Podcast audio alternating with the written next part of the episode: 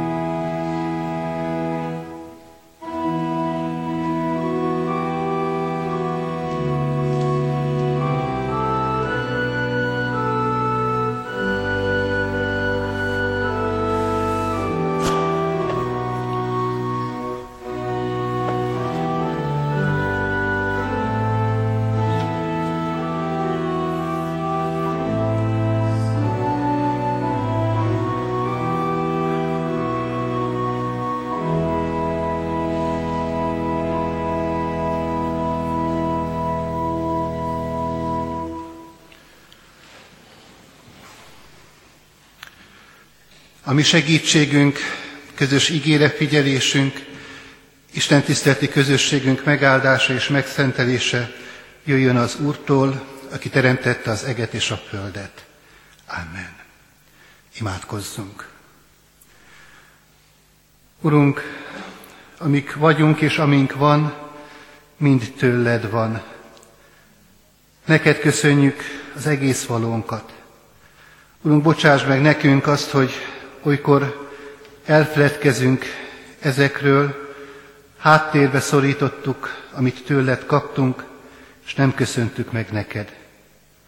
Ezért hálátlanságunkat, üres szívünket, kifordult valónkat hozzuk eléd.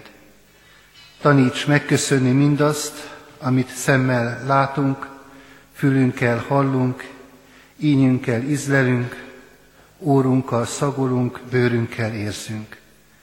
Tanítsd megköszönni a láthatatlant, amit már a látható világban megismerhetünk a Te kegyelmedből. Amen.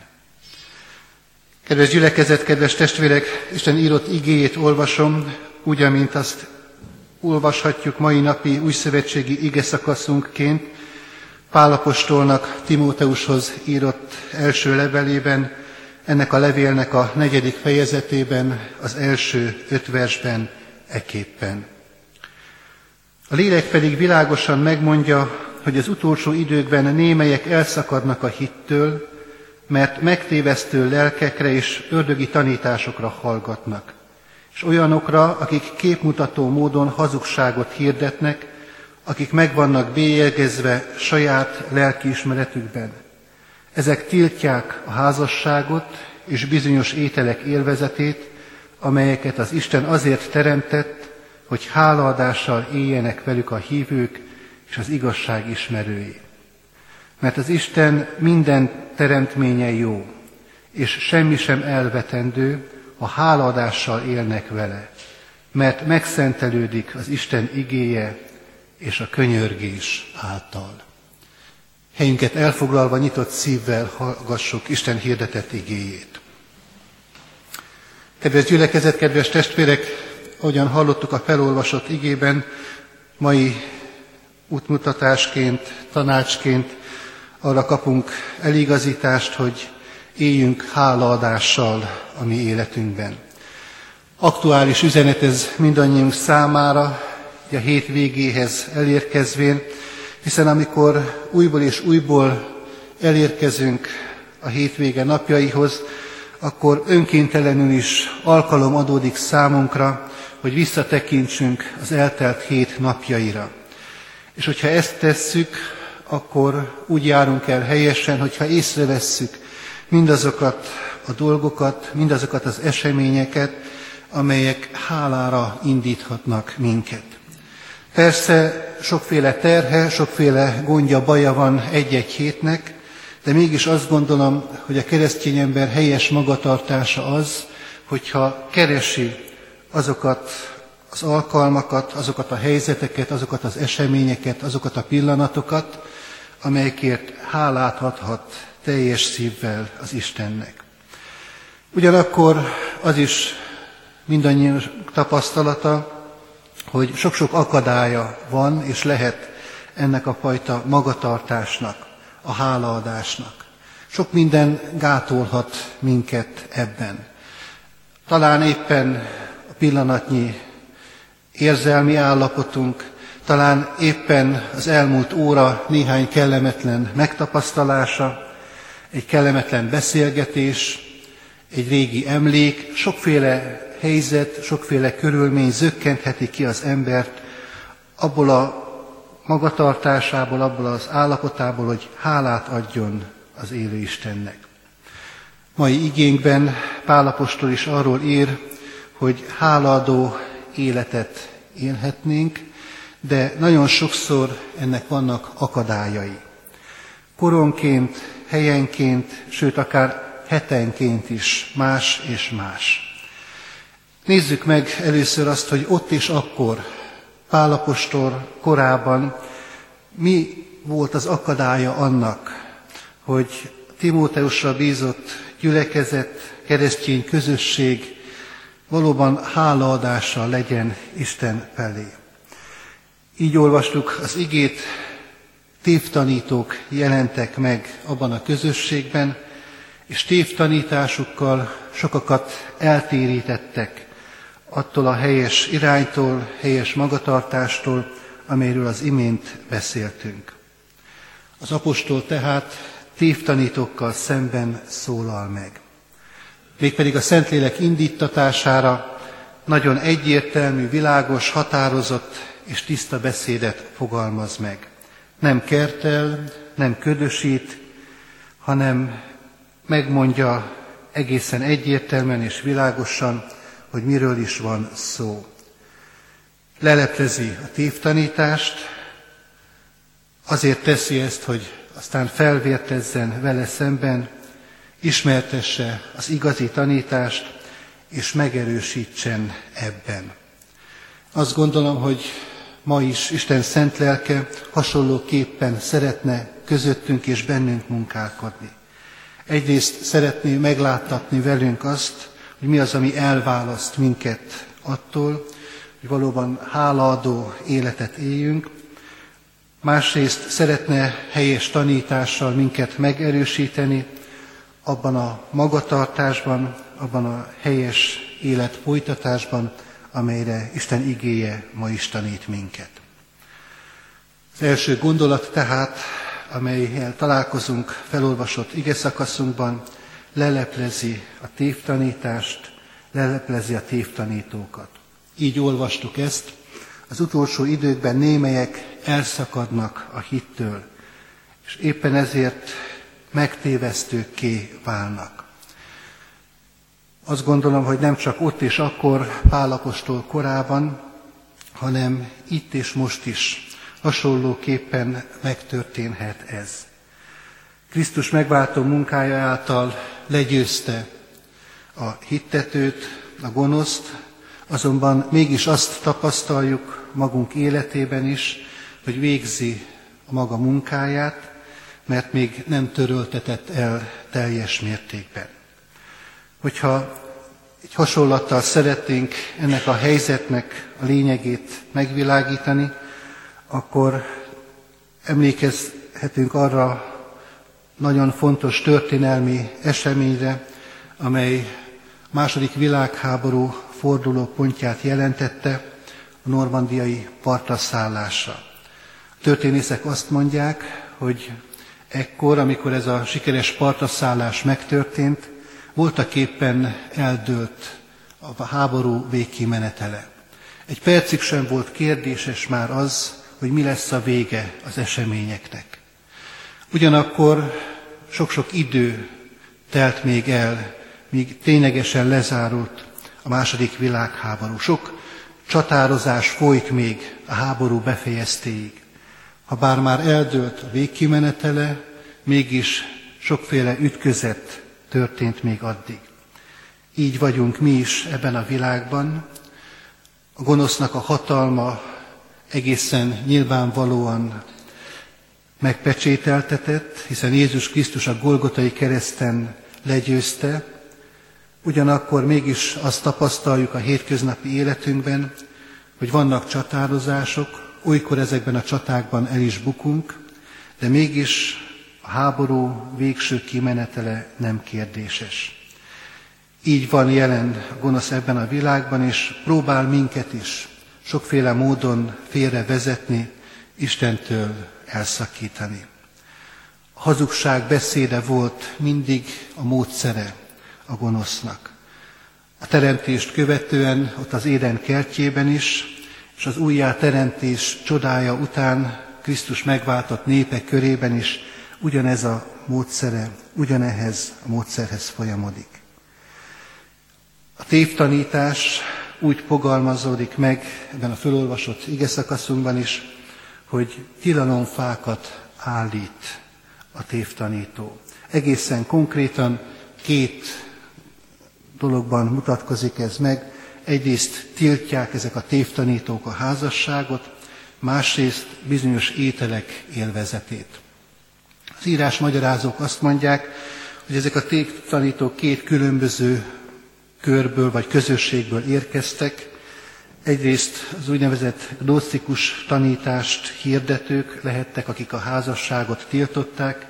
Ők egy dualista világképpel rendelkezvén mindent kétféle csoportba soroltak, jó és rossz, test és lélek, és ebben a két kategóriában a test nyilván a rossz, a sötét, a lélek az, ami fontos, ami hasznos, és éppen ezért a házasság kérdése, egy férfi és nő testi kapcsolata ebből fakadóan helytelen, elítélendő. Az ételekkel kapcsolatos tévtanítás pedig nagy valószínűséggel valamilyen zsidó hátterű judaista tévtanítás lehetett, hiszen ott volt közismert az, hogy bizonyos ételektől a zsidók tartózkodtak. Nos hát, negatív program mind a kettő, amely szemben áll Isten teremtői rendjével és újjáteremtői munkájával. A teremtő atya az emberhez méltó életet alkotott akkor, amikor az embert elhelyezte ebben a világban, és a házasságot adta az embernek, és ezt a rendet a szabadító úr sem változtatta meg.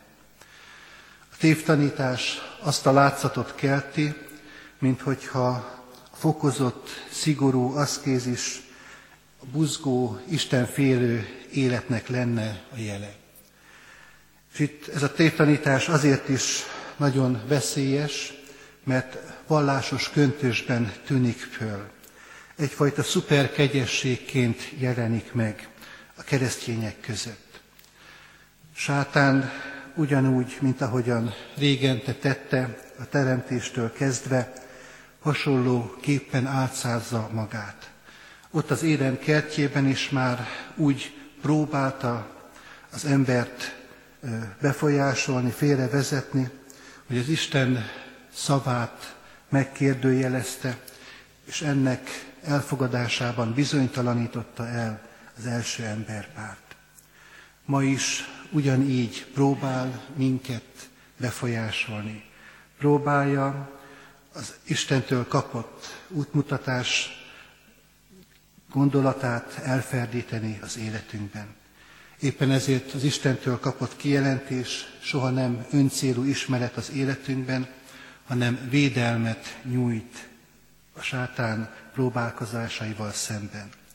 Ne engedjük a hazug szónak, a képmutató beszédnek, bármilyen szépnek tűnik is az, hogyha az Isten igéjével és annak útmutatásával ellenkezik.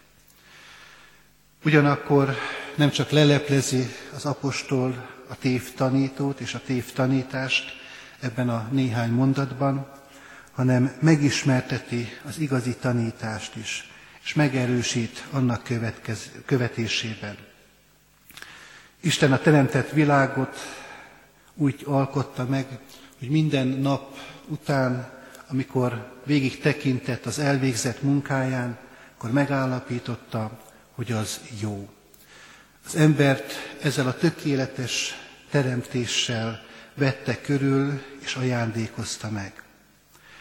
És nyilván ez az újjáteremtés során még inkább megerősítést nyert. Istennek ez a szándéka. Hiszen ha bár az ember bűnbeesése miatt a teremtett világ is megromlott, mégis az ember megváltása révén az Isten újjáteremtő szándéka megerősödött. És éppen ezért, amikor Jézus Krisztus itt a Földön járt és tanított, akkor nagyon egyértelműen és világosan az újjáteremtés lehetőségét, a bűnbocsánat csodáját hirdette, és nem pedig valamiféle elromlott világról tett említést. Nem mondja azt a házassági elvállás kérdése kapcsán a hozzá menőknek, hogy váljanak csak nyugodtan, hanem azt mondja, hogy amit az Isten egybe szerkesztett, azt ember el ne válassza. Nem mondja a házasság kapcsán azt, hogy ezt kerüljétek, mert idejét múlt intézmény, hanem arra hívja fel a figyelmet, hogy az ember szíve változott meg, és az ember szívének kell megújulnia, újjá lennie, ahhoz, hogy a megromlott keret is meggyógyuljon és helyreálljon. Erre biztat, erre bátorít Jézus Krisztus, és ugyanezt a gondolatot érthetjük meg akkor is, amikor az étkezési szokásokról, különböző rituális előírásokról egy szót, ami megváltó Urunk, amikor azt mondja, hogy nem azt teszi tisztátalanná az embert, ami a száján bemegy, hanem ami kijön abból. És Péternek adott kijelentés is egészen egyértelmű, az apostolok cselekedetéről írott könyvben leírva, azt mondja a látomásában Isten Péternek, amit az Isten megtisztított, te ne mond tisztátalannak. Isten minden teremtménye jó, és semmi sem elvetendő. És mert Isten így alkotta, így teremtette meg ezt a világot, és Krisztus áldozatáért még inkább Istenhez tartozik. Éppen ezért egy fontos kérdés az, ami számunkra megfogalmazódik, hogyan érünk mindezekkel a dolgokkal, egészen konkrétan, melyeket mai napi igénk is említ. Mert nem Isten ajándékaival van baj, hanem az, ahogyan az ember az Isten ajándékával él. Éppen ezért tudunk-e úgy tekinteni akár a mi házastársunkra, aki Istentől kapott ajándék számunkra. Talán ezt ritkán tesszük meg, esetleg egy közelgő házassági évforduló alkalmával, vagy szerettünk házastársunk születésnapja, vagy más kiemelkedő alkalom során, Isten igéje ezen a mai napon erre a kérdésre kér tőlünk választ. Tudunk-e így háladással tekinteni a mellettünk lévőre? A másik kérdés kapcsán is hasonlóképpen ott van a kérdés számunkra, háladással tudunk-e élni mindazzal a jóval, amit eledelben ad elénk a mi Urunk. Hiszen fontos, hogy így éljünk mindazzal, amit egészen természetesnek vélünk és tartunk nap mint nap. Hogy Isten ad nekünk eledelt, ad nekünk táplálékot napról napra. És ennek örvendezhetünk, ezért hálát adhatunk, ennek örülhetünk. Adja Isten, hogy ezekért az ajándékokért, amelyeket egészen természetesen tartunk számon, ezekért tudjunk így hálát adni, tudjuk így nevelni ránk bízottakat, és így meglátni Isten jóságát, megváltó szeretetét magunk életében. Amen. Gyertek, és ezt most imádságban is tegyük meg. Urunk Istenünk, hálás a szívünk azért, mert a Te végtelen atyai kegyelmedből, szeretetedből minden jóval, gazdagon megáldasz minket. Bocsáss meg nekünk azt, hogy olykor ezekkel nem gondolunk, ezeket nem köszönjük meg neked, és ezekért nem adunk hálát te néked. Te igéd arra bátorít minket, hogy semmit ne vonjunk kétségbe, ami tőled származik, hogy az számunkra áldásként, ajándékként adatott, hanem mindennel tudjunk hálaadó módon élni. Kérünk, Urunk, hogy ezt a alap helyzetet, ezt az alap magatartást erősítsd meg mindannyiunk szívében. Kérjük ezt most ennek a hétnek a végéhez érkezvén, Tőled kaptuk az életet, a lehetőséget az elmúlt napok megélésére nézve, és kaptuk mindazt a jót, mindazokat a körülményeket, amelyekben élhettünk. Kérünk, Urunk, indíts mindannyiunkat háladásra irántad. Amen.